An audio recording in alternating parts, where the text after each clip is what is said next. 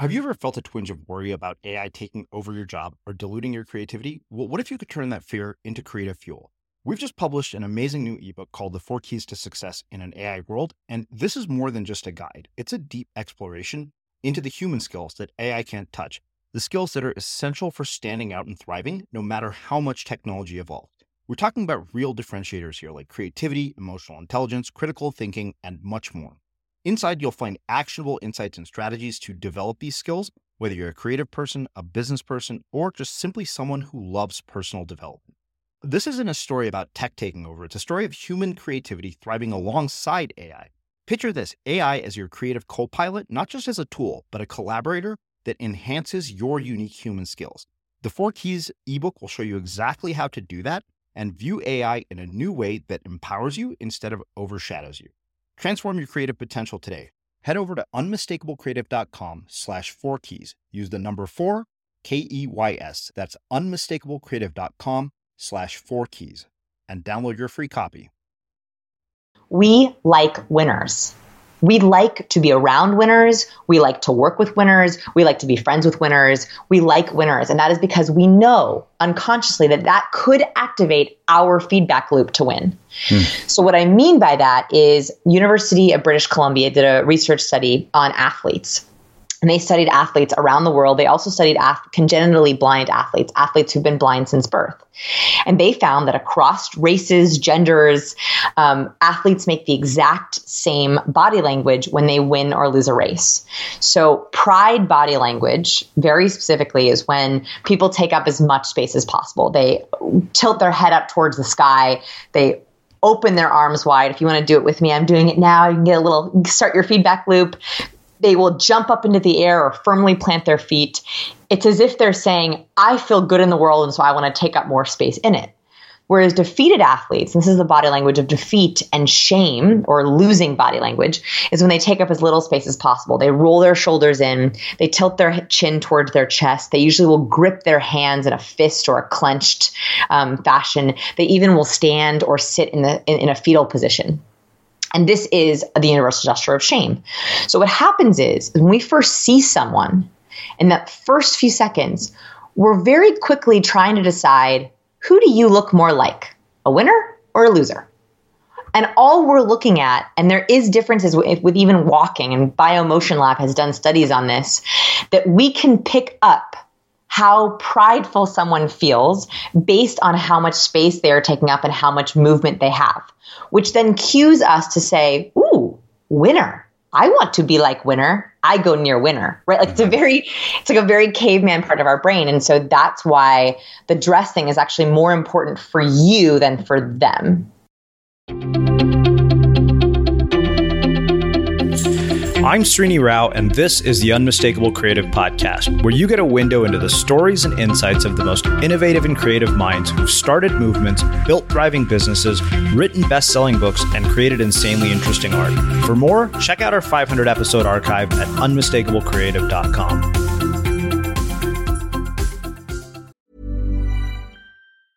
Small details are big surfaces, tight corners are odd shapes, flat, rounded, textured, or tall.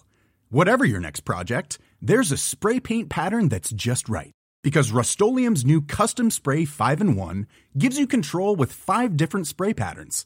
So you can tackle nooks, crannies, edges, and curves without worrying about drips, runs, uneven coverage, or anything else.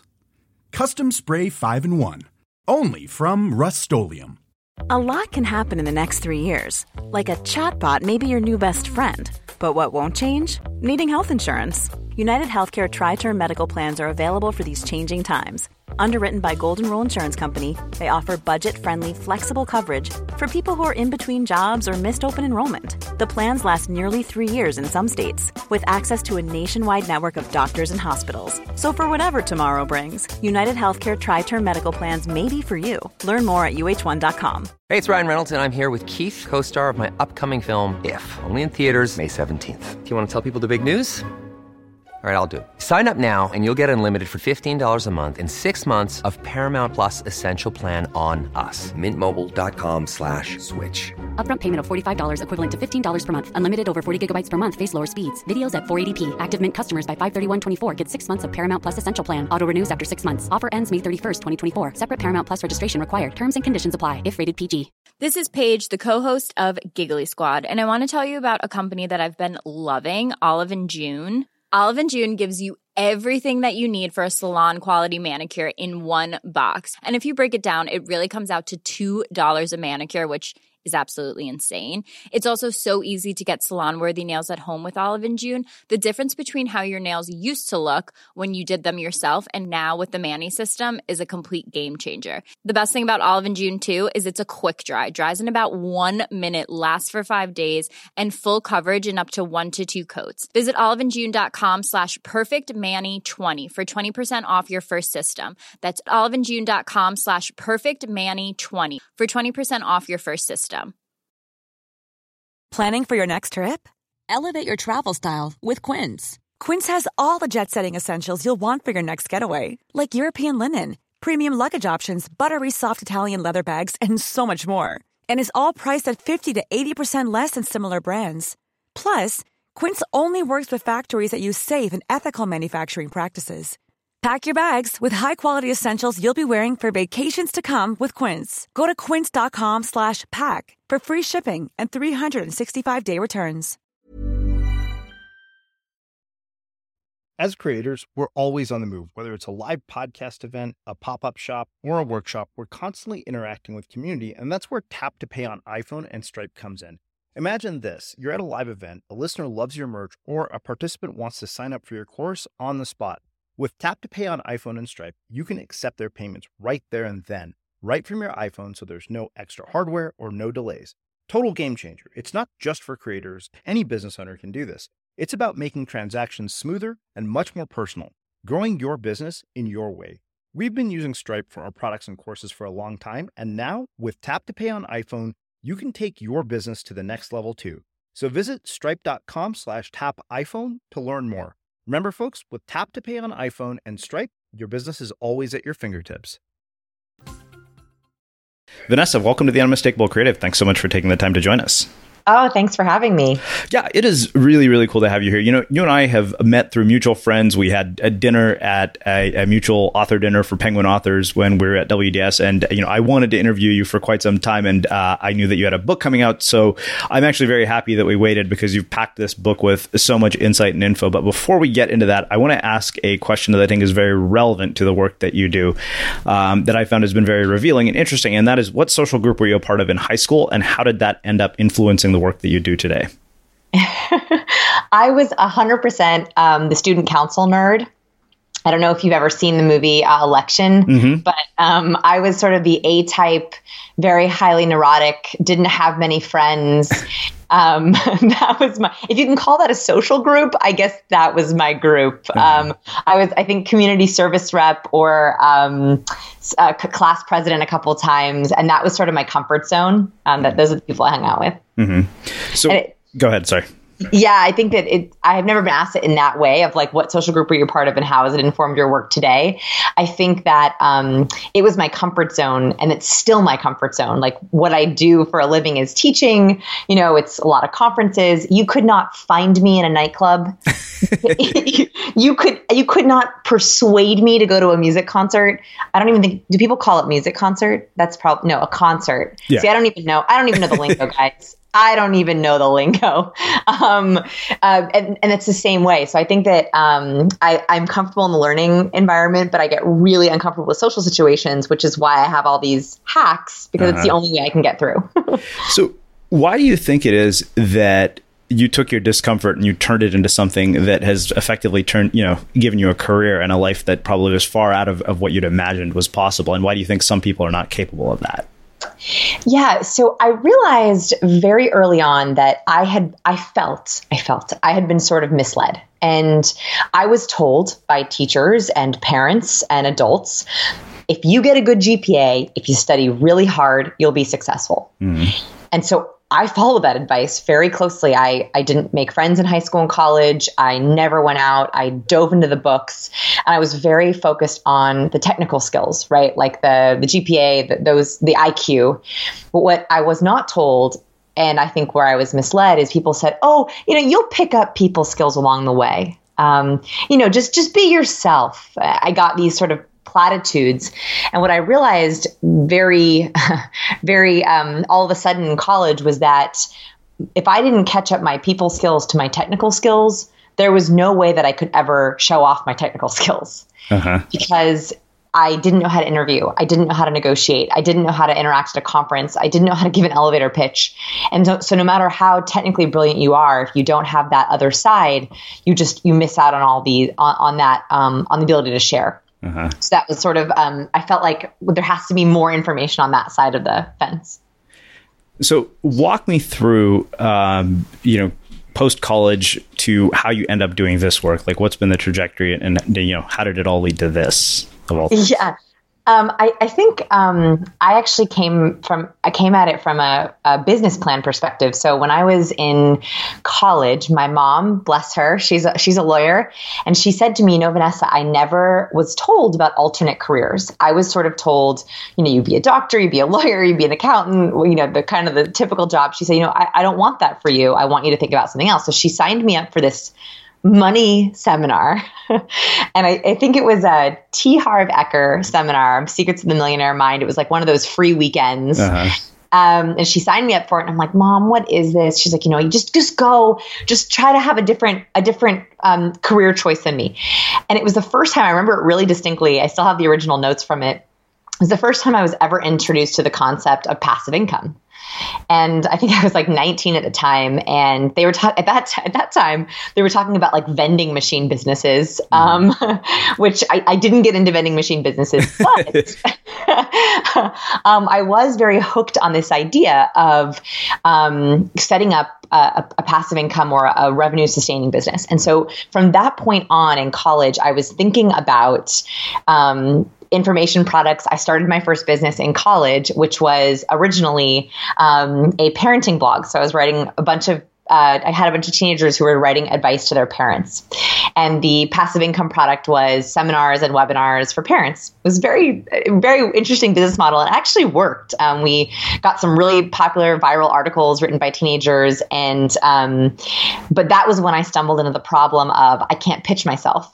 Uh-huh. So I was able to write all these articles, but when it actually came to public speaking, showing up, going on media, like we were getting media hits, and I oh my gosh, if I showed you some of these clips, I've, I've hoped that they are never going to be surfaced ever again. I hope I hope they will disappear and never be shown. But um, that's when I, I was getting a lot of feedback of like, you need media training, you need people training. And I was like, where does one get people training? Like, how does that work? There was no classes for me to take on that. And that's, and that, and that seed was kind of what ended up um, me starting the science of people. Uh, so, you know, I am curious, um, how you've gone about choosing to study the various things that you have from a research perspective like what prompts your you know decisions about what you want to learn about um, what aspect of human behavior you choose and how you design all of these studies because i think the the sheer volume of research that you've done about this was what just blew my mind as i, got, I went through the book yeah, yeah, thank you. Um, so everything is usually based on a puzzle. So I'm obsessed with puzzles. I love um, contradictions, things that don't make sense. And so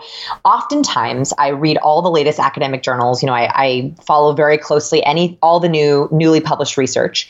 And what I like to do is look for a nugget of something that's interesting, but is has very has been very limited looked at in a very limited way in an academic sense of view. So for example, a lot of academic studies are on like 36 college freshmen, you know, mm-hmm. and like I, it's like a really interesting study, but it's on barely any people, and it's all about you know one demographic, freshmen at a Ivy League school. And so, for example, there was one study that I read uh, about. Um, it was by I think um, Nalini Ambady, and it was looking at um, pictures of CEOs. And what she did in this study, very interesting, is she had people look at pictures of CEOs and try to guess how successful they were. And people could accurately guess where they fell on the Fortune 1000 list just based on their headshot. Mm-hmm. I thought, okay, this is a really interesting study, but puzzle does this actually work in real life? Like, does this work beyond CEOs, beyond the Fortune 1000 list? So we took that nugget and we turned it into a research experiment for our lab. And so in our lab, we love big data, like lots of numbers um, with a big variety of people, like not the same demographic. So I took that study and we replicated it with Twitter pictures. So we picked um, three women, three men. Uh, one had a thousand followers, one had a hundred followers, one had a thousand followers, one had ten thousand followers, mm. and we had people do the exact same thing. Can you guess who is the most popular? And we were able to repeat that research, which then had all these other implications of how do you pick your Twitter profile picture? How do you pick your online dating profile picture? How do you pick your LinkedIn profile picture? What are the patterns? And so typically the research comes from these like nuggets in acad- academia with some kind of real life puzzle. Mm. So I'm sure the question that is on a lot of people's mind is how do you pick those pictures? Yeah, so there are um, there are really interesting patterns. So and they're and they're a little bit different for men and women. So we can. Do you want to kind of guess? Do you want to play with me? to See yeah. if you can guess what they are. Absolutely. Okay, so hopefully listeners can guess too. So, um, what is better, to smile or not to smile? And I'm going to specifically gear this towards um, uh, like dating profile pictures, just because it's a little bit easier to study those. So this is not for LinkedIn necessarily. This is for uh, dating profile pictures. To smile or not to smile? To smile. So men actually do much better when they have a neutral face. And yep, and women do better only if they smile with the full smile, so not a closed mouth smile.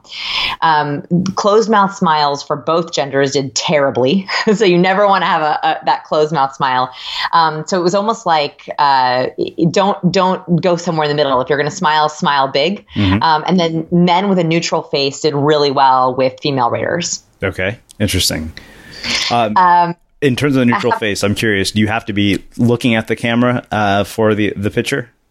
Yes. So eye contact was a big one. So okay. um, that's actually called fronting when we're talking about nonverbal. Um, fronting is how um, your torso, your head, your torso, and your toes are angled.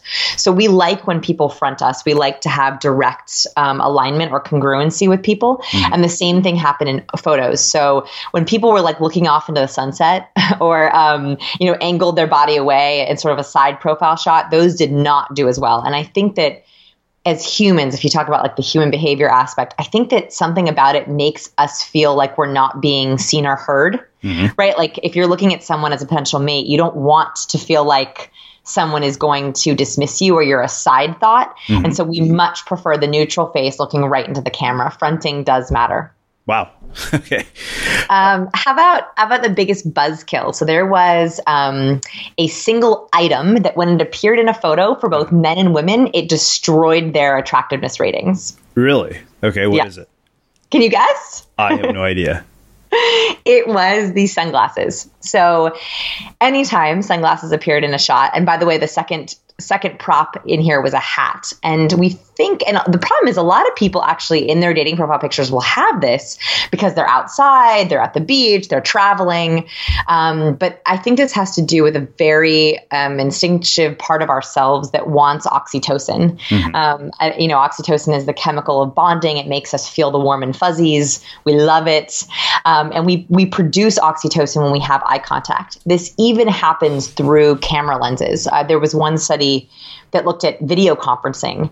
And when we feel like someone's making eye contact with us, even through video con-, con- video conferencing, and that's so funny because we know they're not with us, it mm-hmm. still produces oxytocin. So um, sunglasses were a real buzzkill, and hats, I think, similar, like feeling like someone's not looking at us or being exposed to us.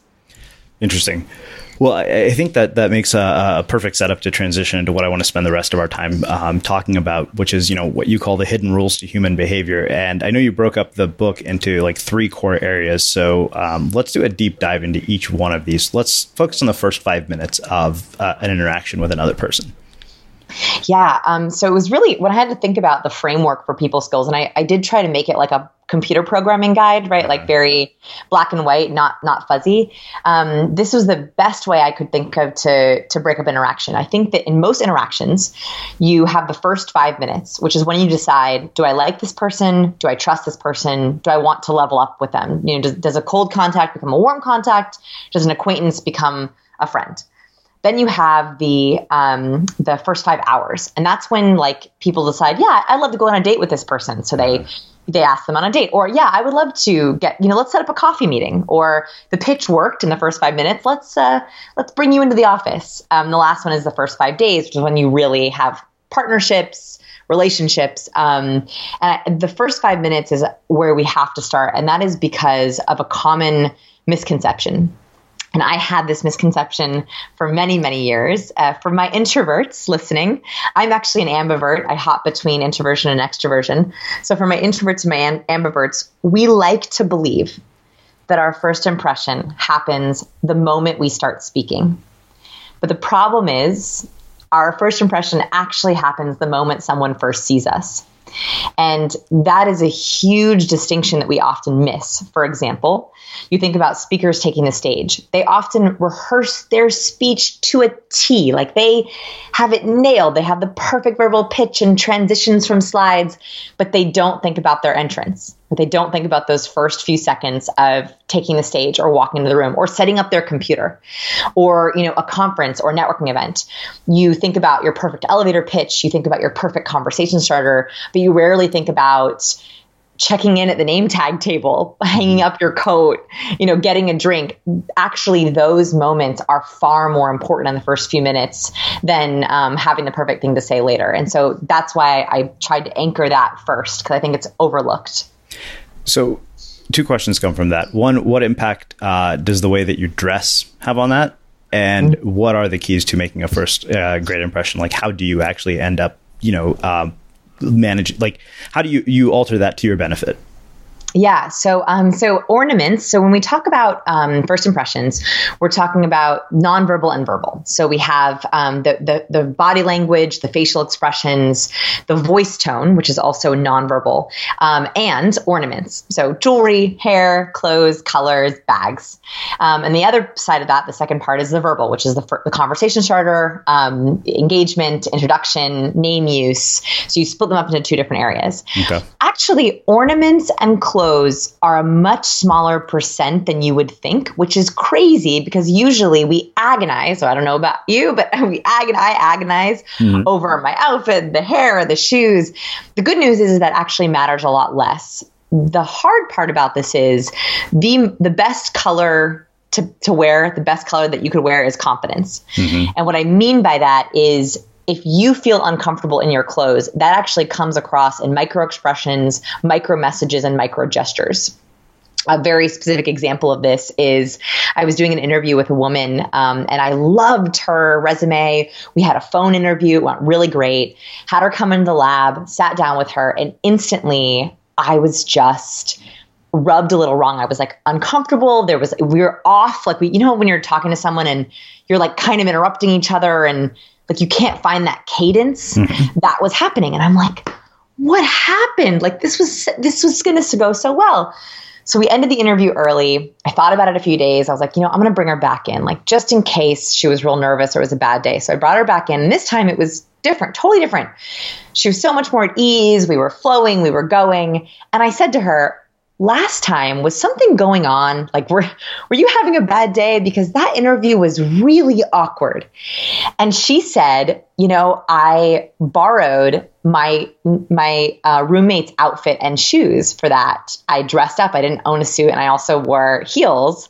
And i was really uncomfortable and i felt really overdressed because we're very casual. We, we're, in, we're in portland oregon. No one wears a suit here.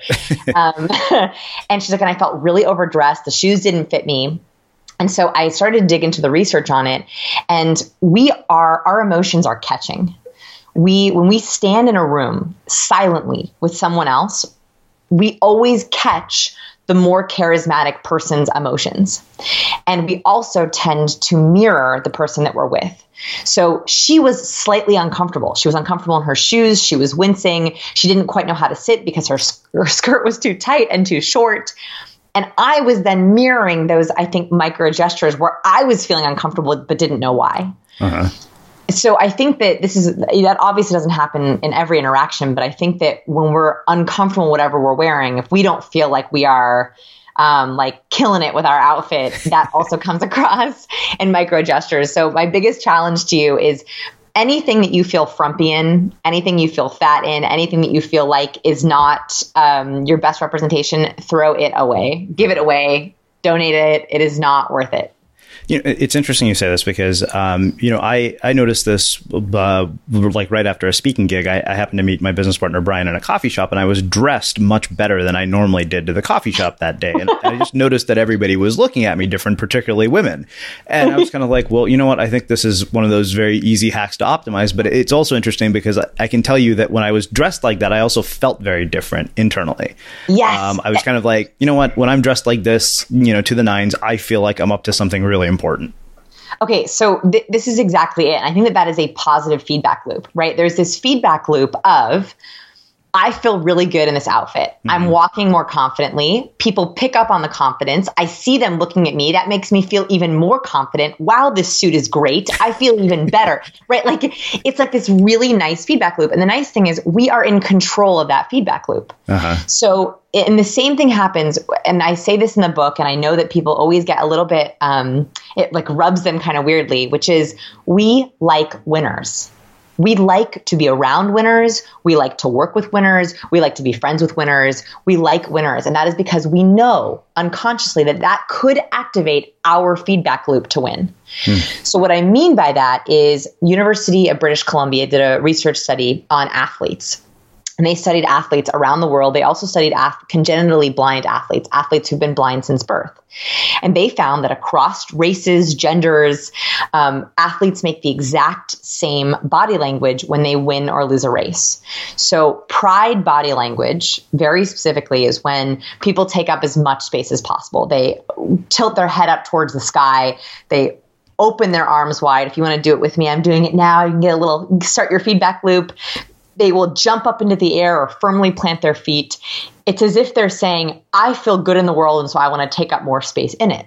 Whereas defeated athletes, this is the body language of defeat and shame or losing body language, is when they take up as little space as possible. They roll their shoulders in, they tilt their chin towards their chest. They usually will grip their hands in a fist or a clenched um, fashion. They even will stand or sit in, the, in, in a fetal position. And this is the universal gesture of shame. So what happens is when we first see someone in that first few seconds, we're very quickly trying to decide who do you look more like, a winner or a loser?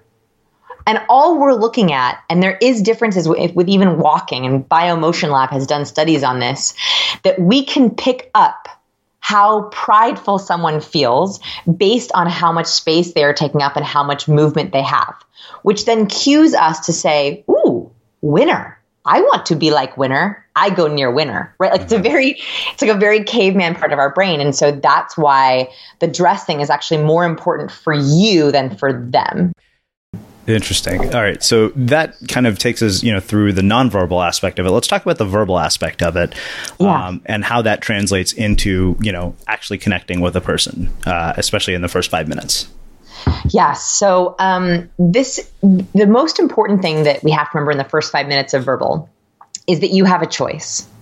You can either decide to engage in interaction on default, which is much easier, it's much safer, or you can decide to disengage the default and go off road. And what I mean by that is there are a couple of questions that signal to the other person from a from a purely brain perspective this conversation will probably be the same that you've had before. So three questions. What do you do? Mm-hmm. where are you from? How are you? Those three questions are a major social signal because they basically say to someone stay on autopilot give me your normal default answer and people will answer on rote right like they'll they've answered that a million times before they tell you what they did. They don't even have to think about it. And there's zero, very little brain activity. And you deliver your answer also in default. And think about it. I mean, when you hear someone say something that they've said a million times before, it sounds really boring. Like they'll say, "Oh yeah, I'm I'm in marketing and uh, been doing it for about 15 years now." Remember, our emotions are catching. So if you're bored with your own answer, they are bored with that answer as well. So I like to think of that as that that's the path to small talk. And I really like to think about it as how can we tr- trick that or flip that into big talk. And the way that we do that is with a little chemical called dopamine. So dopamine, maybe you've heard of it, it's the chemical of pleasure. So when we when I say I have a gift for you, your brain goes dopamine that that's my sound effect for dopamine. um, and we feel this kind of like excitement, um, this giddiness, that's dopamine uh, pumping. You can trigger dopamine. You can also trigger higher brain activation when you use excitable or sparking words. Uh-huh. So when you even, when I even say the word excited, that even, that itself kind of primes you to be more excited. So my goal, if, if there's anything that comes out of the book, it would be to get people to stop asking those three questions and start asking conversation sparkers, which I think are way more fun. So, uh, the one thing that I'm, I'm, curious about is how you get to sort of that level of like conversation sparking questions um, with somebody that you've just met, because those kinds of questions can, you know, be almost too intimate for somebody that you've just met. So, how do you find that balance? Sure, yeah. So there are different levels, right? So there are, of course, like the the deeper conversation starters that are are for people that you've been talking to or friends, right. like you know, um, uh, um, what's a good one? Um, a deeper one would be, um, what do you daydream about? Uh-huh. Right, like that's a that's a kind of a deep question. You don't necessarily ask that right off the bat, but yeah. there are levels. So the more casual, non-boring starter questions are things like um, working on anything exciting recently. Uh-huh. Right. Um, do you like the wine? Even that, and that's a very casual question, especially if someone just gotten their drink from the bar. You can then they'll say oh, either I like it or I don't like it or I haven't tried it, and then you can get into talks about your favorite cocktails. Have you been here before? Um, uh, when you're not here, what are you doing? So I have this idea, this this principle that if someone wants to tell you what they do, they will tell you. if someone doesn't want to tell you what they do because they're either out of work, they're ashamed of it, or they don't feel it defines them, they will not tell you what they do, and that tells you something. Mm-hmm. So I will almost never ask those leading questions of like, what do you do? Um, you know, where do you work? Uh, what industry are you in? I will give them the opportunity to either tell me or not. And that tells me a lot. So if I say, you know, when you're not at this conference, what are you usually doing? And they can choose to tell me either their personal passion or their work. Mm-hmm. I could say working on anything exciting recently, which could be, oh, I'm planning a big vacation with my family or their work. So those are sort of the the intro conversation starters that I think you can use that are way better than what do you do? Mm-hmm. Small details are big surfaces. Tight corners are odd shapes. Flat, rounded, textured or tall. Whatever your next project, there's a spray paint pattern that's just right because Rust-Oleum new Custom Spray 5 and 1 gives you control with five different spray patterns, so you can tackle nooks, crannies, edges, and curves without worrying about drips, runs, uneven coverage, or anything else. Custom Spray 5 and 1, only from Rust Ready to pop the question? The jewelers at BlueNile.com have got sparkle down to a science with beautiful lab grown diamonds worthy of your most brilliant moments. Their lab grown diamonds are independently graded and guaranteed identical to natural diamonds, and they're ready to ship to your door. Go to Bluenile.com and use promo code LISTEN to get $50 off your purchase of $500 or more. That's code LISTEN at Bluenile.com for $50 off. Bluenile.com code LISTEN. Life is full of awesome what ifs, and some not so much, like unexpected medical costs. That's why United Healthcare provides Health Protector Guard fixed indemnity insurance plans to supplement your primary plan and help manage out of pocket costs. Learn more at uhone.com. This is Paige, the co host of Giggly Squad, and I want to tell you about a company that I've been loving Olive and June. Olive and June gives you everything that you need for a salon quality manicure in one box. And if you break it down, it really comes out to $2 a manicure, which is absolutely insane. It's also so easy to get salon worthy nails at home with Olive and June. The difference between how your nails used to look when you did them yourself and now with the Mani system is a complete game changer. The best thing about Olive and June too is it's a quick dry. Dries in about one minute, lasts for five days, and full coverage in up to one to two coats. Visit oliveandjune.com slash perfectmani20 for 20% off your first system. That's oliveandjune.com slash perfectmani20 for 20% off your first system. Wow. Nice. Yeah. What you're hearing are the sounds of people everywhere putting on Bombas socks, underwear, and t-shirts made from absurdly soft materials that feel like plush clouds. Yeah, that plush. And the best part? For every item you purchase, Bombas donates another to someone facing homelessness. Bombas. Big comfort for everyone. Go to bombas.com slash ACAST and use code ACAST for 20% off your first purchase. That's bombas.com slash ACAST. Code ACAST. As creators, we're always on the move. Whether it's a live podcast event, a pop-up shop, or a workshop, we're constantly interacting with community, and that's where Tap to Pay on iPhone and Stripe comes in. Imagine this you're at a live event, a listener loves your merch, or a participant wants to sign up for your course on the spot. With Tap to Pay on iPhone and Stripe, you can accept their payments right there and then, right from your iPhone, so there's no extra hardware or no delays. Total game changer. It's not just for creators, any business owner can do this. It's about making transactions smoother and much more personal, growing your business in your way. We've been using Stripe for our products and courses for a long time, and now with Tap to Pay on iPhone, you can take your business to the next level too. So visit stripe.com slash tap iPhone to learn more. Remember, folks, with Tap to Pay on iPhone and Stripe, your business is always at your fingertips. So, how do you go from um, this initial sort of spark between two people and making a, a good first impression to escalating a conversation uh, and like increasing the intimacy between two people? So I think of this visually. I'm I'm a visual learner, so I always think about it visually. Um, and I try to think of every person that you're interacting with. You have ties between the two of you. And in my book, I I jokingly call this thread theory. I I told my editor I was like, it's a, it's a play on string theory. And she was like, I don't get it. it's like okay, it's okay, it's okay. It's my nerdy sense of humor. So I call it thread theory, um, which is based on something that I had observed in my lab with really good conversations, it's almost like people are creating these ties between the, them and the other person. Mm-hmm. And the way that you do this is with a very simple idea, which is the me too. Right? Like, yes, I also do that. Yes, I also love that. Oh, I love that show. I'm also vegan. I also love rock climbing. Every time you say me too, it actually like links you up with that person. Mm-hmm. The problem is, is we don't always think about this as something to hunt for.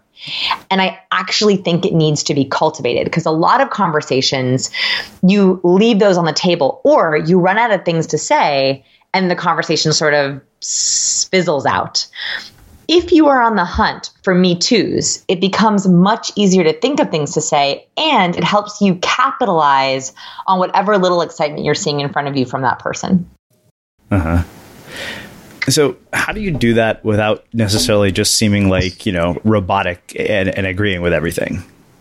Yeah, so um, it's it's not just agreement, and also you don't ever want to say "me too" if you don't actually feel "me too." Yeah. Um, my favorite thing, and this is where you know it's kind of more advanced, but I think this is where you get the best relationships. This is how you get from five minutes to five hours, is asking for the why. So, you know, the, the famous Toyota principle, which uh, is talked about a lot in business, but not in social situations, is the five whys, where, you know, Toyota created this idea that with management, if there's a problem, you ask why five times to try to get to the root of the issue.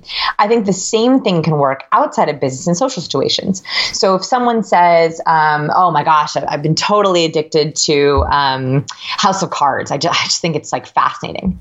So you could say, oh, me too, that show is so good period. Mm-hmm. You could do that, right? Yeah. But then it's just sort of like a bunch of Me Too's. What you can do is ask your first why. So it, it could be, um, so w- uh, why did you start watching it in the first place? And they'll say, um, you know, my, my mom actually turned it on for me. Oh, are you close with your mom? Right? Like every time you ask why, and it could be a why about anything. Why do you like it? Who turned you on to it? Um, you know, why do you think that show is so popular? Every why is going to get that person further away from default thinking. They have mm-hmm. probably told others that they liked the show House of Cards, but they probably haven't talked to others about why that show seems to be a popular phenomenon. Right? Mm-hmm. That's a much deeper, more interesting conversation. And that's how you get someone who goes, God, I never thought about it that way bingo like that is the exact kind of interaction that you want so i always say it's you know find the me toos but then try to go into the five whys Okay, so now, you know, I, I want to look at, at, two things that you've talked about. Um, you know, finding the Me Too's, but also starting to really analyze the person that you are, are talking to. And I know you gave this really interesting uh, uh, framework and diagram of what you called the ocean. Uh, I'm curious if you could explain that to us because I was yeah. so fascinated by that. Yes. Okay. So, um, it, it kind of the same thing as before. You know, I always like starting with the technical skills and then going to the people skills. So, in college, um, a skill that was a game changer for me was speed reading. When I finally learned how to speed read, it was like I mean, just magic. I mean, all my homework got done faster. I did better on my tests. And so when I was in getting into the people skills kind of realm, I wondered is there the equivalent for people? Like, can you speed read people? Like, does that work? Is that even a concept that works? So I started to look in how that would work from the research um, perspective. So like um, looking into how do we very quickly assess someone's personality? How do we very quickly assess someone's needs? Um, how do you very quickly read someone's emotions? And there is very robust science on this. I was shocked to find there actually is a lot of information about speed reading, although it's not framed as speed reading. So um, in order to make it more digestible and not like, you know, in 20 page paper filled with academic jargon, mm-hmm. I created this little diode um, called the Matrix, which is um, a kind of cipher that I've created, and I have one for every person in my life. Um, and it's a way that I speed read personality. Um, you speed read someone's personality, you speed read someone's um, appreciation language, and you speed read someone's value language. And it's a way of using facial expressions, uh, verbal cues, as well as um, what are what's called behavioral residue mm-hmm. to speed read someone. It's my more advanced tip, and it takes us into the five hours, the first five hours. So you mentioned personality, appreciation, languages, and values, and I'm curious how you find those things. Um, and I'm curious how you know, let's say that you, you, want the first five hours to lead to something deeper, like an intimate relationship or a partnership of some sort. How does that actually happen? So it's about um, optimizing where you're not the same and compromising where you are the same. Uh, sorry, optimizing where you are the same and compromising where you're not the same. Um, and so there's a it's a whole process of trying to read one at a time. I always like to start with the personality. So um, there is five basic personality traits that every person has. And by the way, um, this is the only personality science that is actually backed in academic research.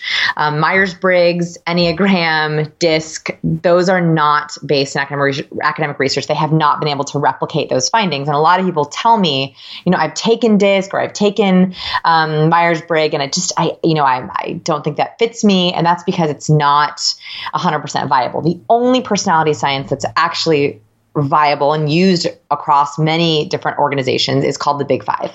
And the Big Five, the acronym, as you mentioned earlier, is called OCEAN. So openness, conscientiousness, agreeableness, extroversion, and neuroticism. So that those five traits and deciphering those tells you not only a lot about a person, but also how you should be interacting with them.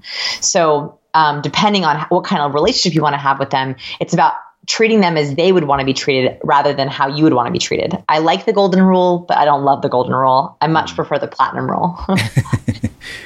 okay, so you know one of the things that I, uh, that that's really interesting to me. One, one I'm, I'm curious. You know, how do you escalate this conversation so that it does become you know this stronger bond between two people? Um, you know, and, and how do you get people to to bring their guards down um, so that they they're they're actually open? Because you know, like there are moments when I, I feel like I'm you know not having any chemistry with somebody you know, for the life of me, no matter how much I try, and I'm kind of thinking to myself, okay, I, I interview people, I should be able to drill people for questions with no problem, and I can. At moments, I'm like, if I would use my you know interviewing skills in my dating life, maybe I would be better at it. But uh, I'm just really curious how you know you, you get to this you know deeper level of conversation. Also, you know, you, you talk about this idea of being uh, the most memorable person in the room. So I'm curious how that happens. Yeah, well, before uh, you actually brought up something really interesting, which I do want to address, which is um, the idea of trying to please everyone or trying to be liked by everyone uh-huh. ex- in, instead of trying to appeal to the right person. Um, and there, I think that how people respond in the first five minutes or the first five hours tells you a lot if you want to connect with them on a deeper level, yeah. right? And I think that, um, and this is a this is a, a, an issue I think for a lot of entrepreneurs, a lot of people in business, where they they feel like they want to appeal to everyone, right? They feel like, you know, you're an interviewer. You want you should be able to get these questions out.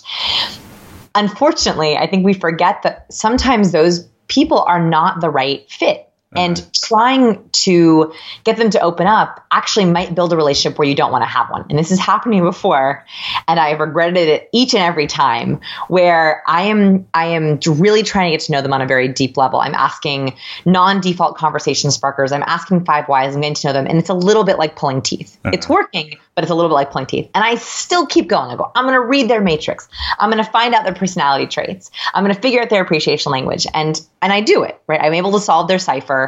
I have their matrix down. It wasn't fun. Boy, oh boy, was it, it was not fun. Um, and, you know, I, I learned a little bit about them, but whew, it was a personal challenge. I did it. I'm done sometimes, most of the time, you find that those people then are so excited to connect with you again, but you're mm. like, I never want to do that again.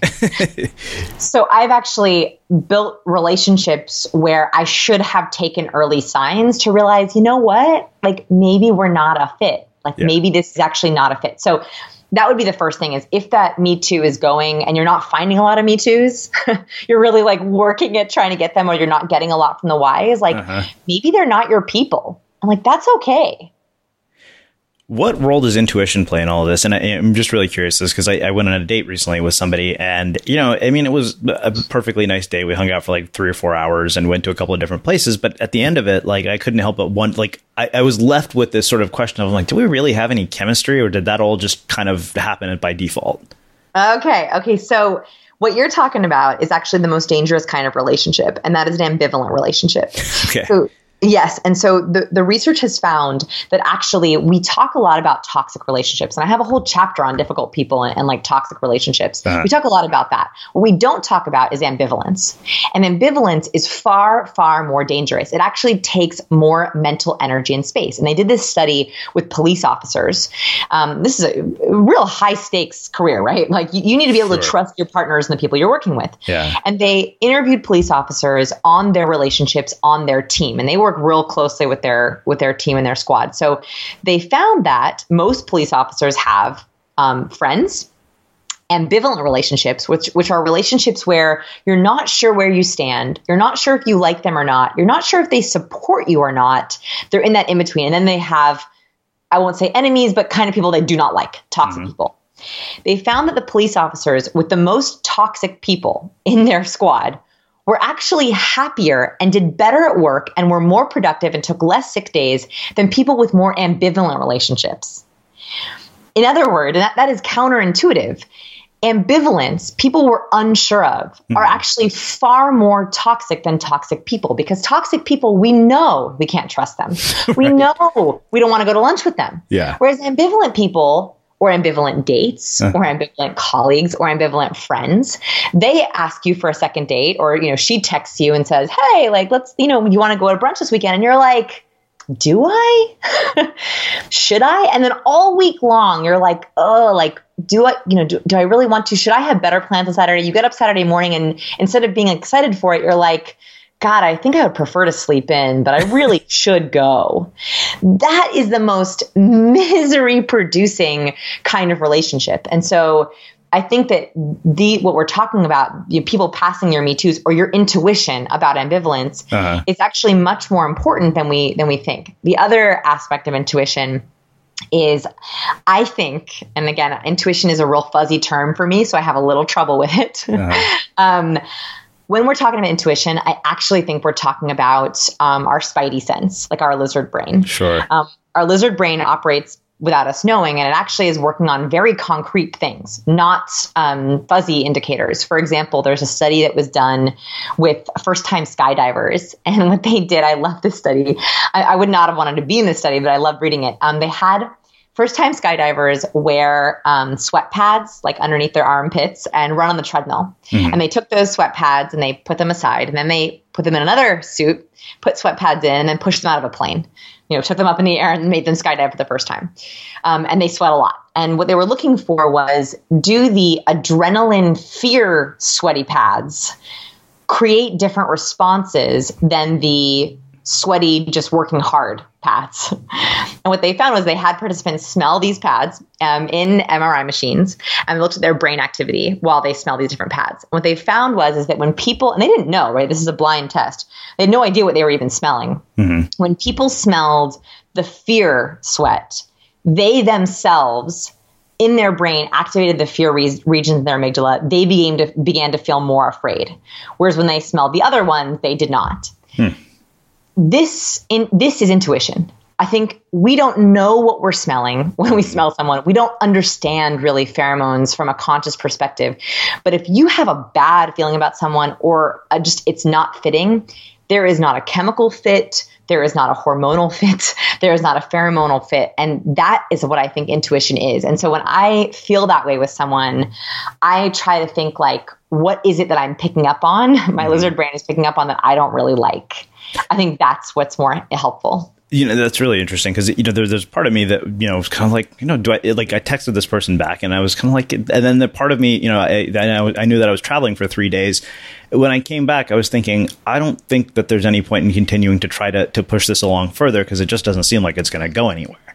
Yes. Yes, and I think you probably saved yourself months and months of like bad dating. Right? do, you, do, you know what I mean? Like you know those relationships where you're someone's with someone and like it's not a bad relationship, but it's also like you're like I just don't see it for them. Yeah. Those are the most dangerous kinds. I don't mean to like yell at you guys. I'm sorry. I'll calm down. calm down. It gets me real upset. It gets me real upset. Like, you know, you you you care about your friends so deeply. And so when they're in those relationships, you know that they're just in it because they're settling. And uh-huh. that's that's where you get people who get married and they're settling. That's what happens. It starts with that kind of ambivalence, that bad first five minutes. So you talked about personality. I want to talk about appreciation language and values. Can you define those and explain to us how we uncover them? Yeah, so appreciation language you're actually probably pretty familiar with. It's um, the only part of the book that sort of um, was a, another popular science, which is uh, Dr. Gary Chapman's mm-hmm. Five Love Languages, but adapted for appreciation. So it's this idea that we all feel and express appreciation differently. So after you know someone's personality, it's also important to know how do you show them appreciation. And um, Dr. Chapman's model has not only been replicated, but also is the most um, reliable one. So you have the five personality traits, the five appreciation languages, and the last one is the six value languages. And this is one that is not as popularized, but I want it to be. That's my goal. It's a great set of science um, that's based on um, research by Dr. Foa. And what it basically says is that as humans, we cannot help but want to share and give resources. And we typically are geared to get resources that we don't have enough of or we didn't get enough of as a child. And so I promise we won't get into too much psychoanalysis, um, but um, it really helped me, and it's helped a lot of my students think about what are they trying to get out of their relationships, out of their professional relationships, out of their social relationships, and it's a different way of thinking about that final level of the ring, that final part of the matrix. The deepest thing is what we get from people we're with. Uh-huh. Okay, so let's. Um, there's one other question I wanted to ask, and I knew this was because I know you, you mentioned a section on this about how to be the most memorable person in the room, and I'm curious what the answer is to that question. okay, so if I had to pick just one, and I do have, you know, there's a couple hacks in the book, but if I had to pick one, it would be to know how to work the room. Uh-huh. So um, I don't know if anyone else has this, but when I would get into networking events or parties, I would sort of be faced with three questions um, Where do I stand? What do I do? And what do I say? Uh-huh. Those were like, and, and it would sort of freeze me. Like I would get to an event and like pretend to check my phone and like hide in the bathroom um, because I just didn't know what to do. And I and I what I realized was there was the same thing happening over and over again at every event. And so what we did is we partnered with a couple of local organizations and we asked them if we could map out their networking events. So what we did is we went into each event and we put four cor- four cameras in the room, one in each corner we tagged every attendee. We actually like followed them throughout the room. We gave them a pre-survey and a post-survey, asking them um, how much they liked networking, how many business cards they collected, and then we also looked at their LinkedIn profile picture. And we found that at all of these events, there seemed to be these super connectors, these people who would walk into a room and even though they started with zero connections, would end up with the most business cards or had the most connections on LinkedIn or had the most fun at the event. And they made very, very specific patterns in the room. So one of the biggest patterns that we found is that they stood in sweet spots um, and they avoided traps. And I think you probably saw this in the book. I actually mm-hmm. break down, just like a football field, I break down a networking event or yeah. into a map. and I actually do this um, when I do live events. I actually do this on a chalkboard, just like a just like a football coach. Uh-huh. Um, and I do love my sports metaphors. Um, and uh, what we found was the sweet spot, the best place to stand in a networking event is right as people exit the bar. So, right as people exit the bar, you're catching them in this moment of desperation. The worst feeling at a networking event is you get to an event, you don't know anyone, you put down your coat, you check your phone, no one's texted you. You're like, I better get a drink. You're in line, you get your drink, and then you turn to face the room knowing you're going to have to either cold approach someone or pretend to text someone or do nothing at all. and so if you can be the social savior, like that person who's like waiting for them to turn and face the room and then you say, "Hey, how's that drink? That red wine looks great." That gives you this like they're like, "Oh, thank gosh, like, yeah, this person is my social savior. So that is a sweet spot to stand in. And that also gives you context conversation sparkers. So you can ask about the wine. You can ask, have you been to this great venue before? How do you know the host? Those are all very casual, sparking conversation starters. Ah. Okay, so based on this, I had a question that actually came up as, as you were talking about all of this that I just thought of, and that was I'm curious, um, based on your research, what is it that causes two people to fall in love? Oh, oh my goodness. That's a that's a big question. Um, give me one second. Let me just think about it. oh, I, I, I wanted to be a most impactful and true answer. I would say that it's it actually has to do with the resource theory that I mentioned. And it's that what makes two people fall in love is that when one person has an abundant amount of the resource that the other person most needs. Um, that is, I have found with all the relationships I've seen, all the people who just instantly hit it off and feel like they've met their soulmate. And there's a whole bunch of science on soulmates we could talk about. That is what it is. It's that someone has a lot of their resource they want to give, and that fills the other person's most needed resource need. So let's keep talking about the science of, of soulmates that you mentioned. Okay, so um, I was very curious. I, I, hear a lot about soulmates and people, you know, I, whenever I do dating webinars or dating seminars, I get this question. So I decided to actually look into the science of soulmates, and there is some interesting science. Um, so what they have found is that people, well, first of all, I, I would love to ask you, how many people in the US do you think believe in soulmates? Or I'll say, how many people in the US who are of, of dating age, so adults, um, actually believe in soulmates? Not a lot. What would you guess? 20%. Okay, so I, I guessed around you as well. So 73% of adult Americans believe in soulmates. Wow. 73%. Um, that shocked me. That absolutely shocked me. Um, and by the way, do you think that more men or women believe in soulmates? Well, given that every, everything so far has been a shock and I've been wrong, I'll say men. You're right. I do love surprising science. Um, yeah, 74% of males and 71% of females. By the way, 79% of people younger than 45 believe in soulmates, while only 69% of over 45 do. So okay. um, it's more of an optimism thing. What they found was is that your opinion of your belief in soulmates actually affects the, your success of your relationships. And there's a little bit of a soulmate trap. And I'm sure you've heard of um, Carol Dweck's research on growth mm-hmm. versus fixed mindset. The problem is if you believe in soulmates, you get into this little bit of a soulmate trap destiny believers are much more likely to have deal breakers in their relationships. They're also much more likely to be questioning the relationship early on as is this the person? Is this the person? Whereas non destiny believers, so people who don't believe in soulmates, are much more likely to be asking the question could this be the person? Could this work? So it's a, a difference of growth versus fixed mindset, and they are much more likely to work through a relationship issue than someone who believes in soulmates because they feel like, oh, this is this person isn't my soulmate. We're not going to work it out. I'm not even going to try. Mm-hmm. And so soulmate uh, believers tend to have much more, you know, one to three month relationships, like they're serial three month relationship daters mm-hmm. um, because when they hit a breaking point or they hit what they perceive as a deal breaker, they don't feel like they should work through it because they believe their soulmate is just out there waiting for them. Mm, wow.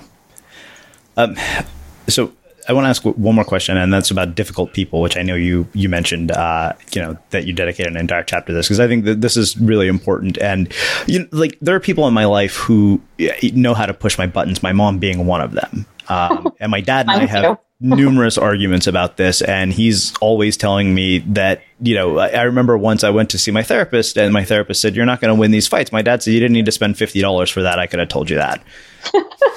so, you know so I'm curious how, you manage this without losing your mind.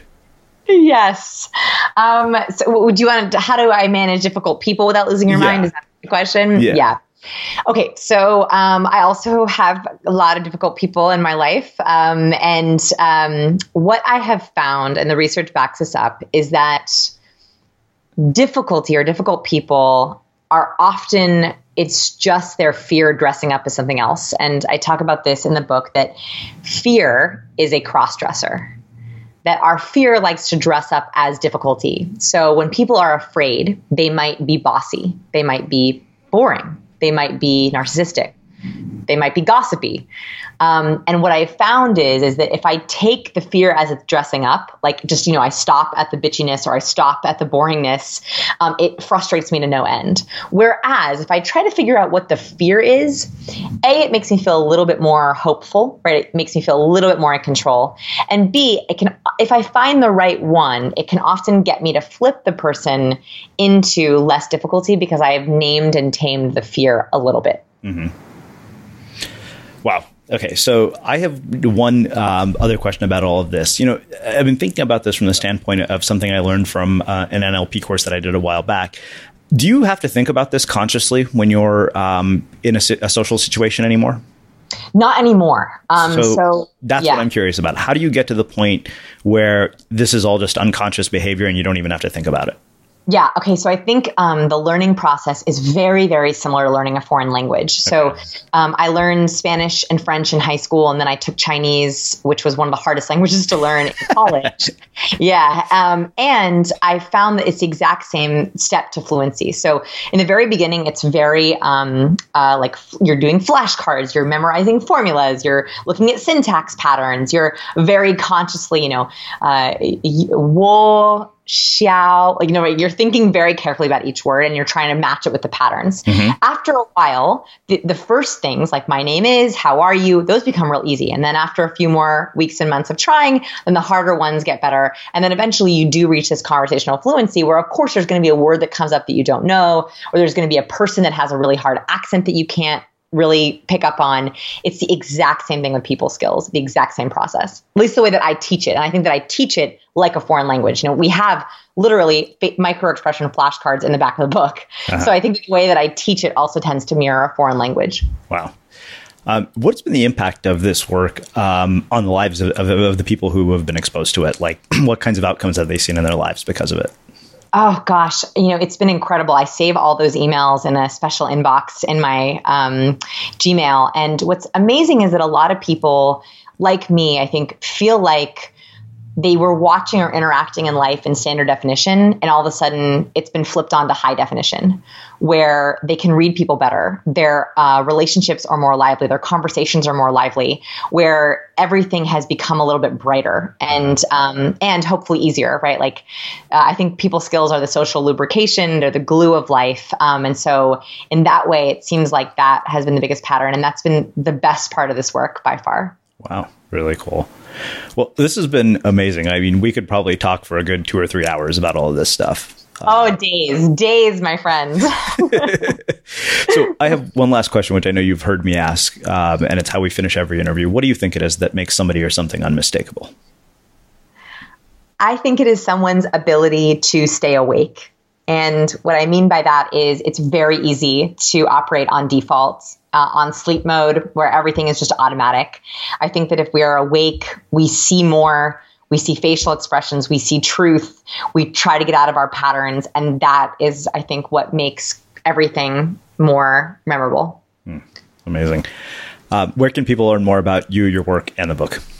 Yeah, everything is at our in our labs. So scienceofpeople.com. You can play in our lab, take some research experiments. Uh, we have a bunch of the Science of Soulmate uh, information, and of course, uh, Captivate is wherever books are sold. Awesome. And for everybody listening, we will wrap the show with that.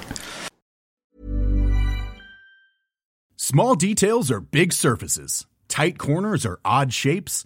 Flat, rounded, textured, or tall. Whatever your next project, there's a spray paint pattern that's just right. Because Rust new Custom Spray 5 in 1 gives you control with five different spray patterns. So you can tackle nooks, crannies, edges, and curves without worrying about drips, runs, uneven coverage, or anything else. Custom Spray 5 in 1. Only from Rust Ever catch yourself eating the same flavorless dinner three days in a row? Dreaming of something better? Well, HelloFresh is your guilt free dream come true, baby. It's me, Gigi Palmer. Let's wake up those taste buds with hot, juicy pecan crusted chicken or garlic butter shrimp scampi. Mm. Hello Fresh.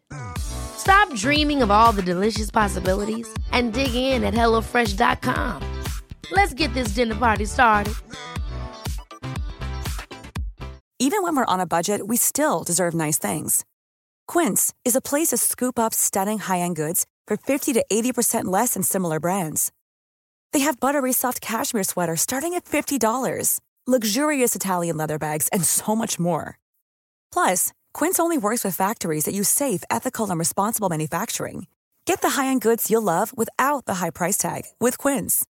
Go to quince.com/style for free shipping and 365-day returns. Mom deserves the best, and there's no better place to shop for Mother's Day than Whole Foods Market. They're your destination for unbeatable savings, from premium gifts to show-stopping flowers and irresistible desserts. Start by saving 33% with Prime on all body care and candles. Then get a 15-stem bunch of tulips for just $9.99 each with Prime. Round out Mom's menu with festive rosé, irresistible berry chantilly cake, and more special treats. Come celebrate Mother's Day at Whole Foods Market. Imagine the softest sheets you've ever felt. Now imagine them getting even softer over time. That's what you'll feel with Boll and Branch's organic cotton sheets. In a recent customer survey, 96% replied that Boll and Branch sheets get softer with every wash. Start getting your best night's sleep in these sheets that get softer and softer for years to come. Try their sheets with a 30-night guarantee. Plus, get 15% off your first order at bollandbranch.com. Code BUTTERY. Exclusions apply. See site for details. Have you ever felt a twinge of worry about AI taking over your job or diluting your creativity? Well, what if you could turn that fear into creative fuel? We've just published an amazing new ebook called The Four Keys to Success in an AI World. And this is more than just a guide, it's a deep exploration into the human skills that AI can't touch, the skills that are essential for standing out and thriving, no matter how much technology evolves. We're talking about real differentiators here like creativity, emotional intelligence, critical thinking, and much more. Inside, you'll find actionable insights and strategies to develop these skills, whether you're a creative person, a business person, or just simply someone who loves personal development. This isn't a story about tech taking over, it's a story of human creativity thriving alongside AI. Picture this AI as your creative co pilot, not just as a tool, but a collaborator that enhances your unique human skills. The Four Keys ebook will show you exactly how to do that and view AI in a new way that empowers you instead of overshadows you. Transform your creative potential today. Head over to unmistakablecreative.com slash four keys. Use the number four, K E Y S. That's unmistakablecreative.com slash four keys and download your free copy.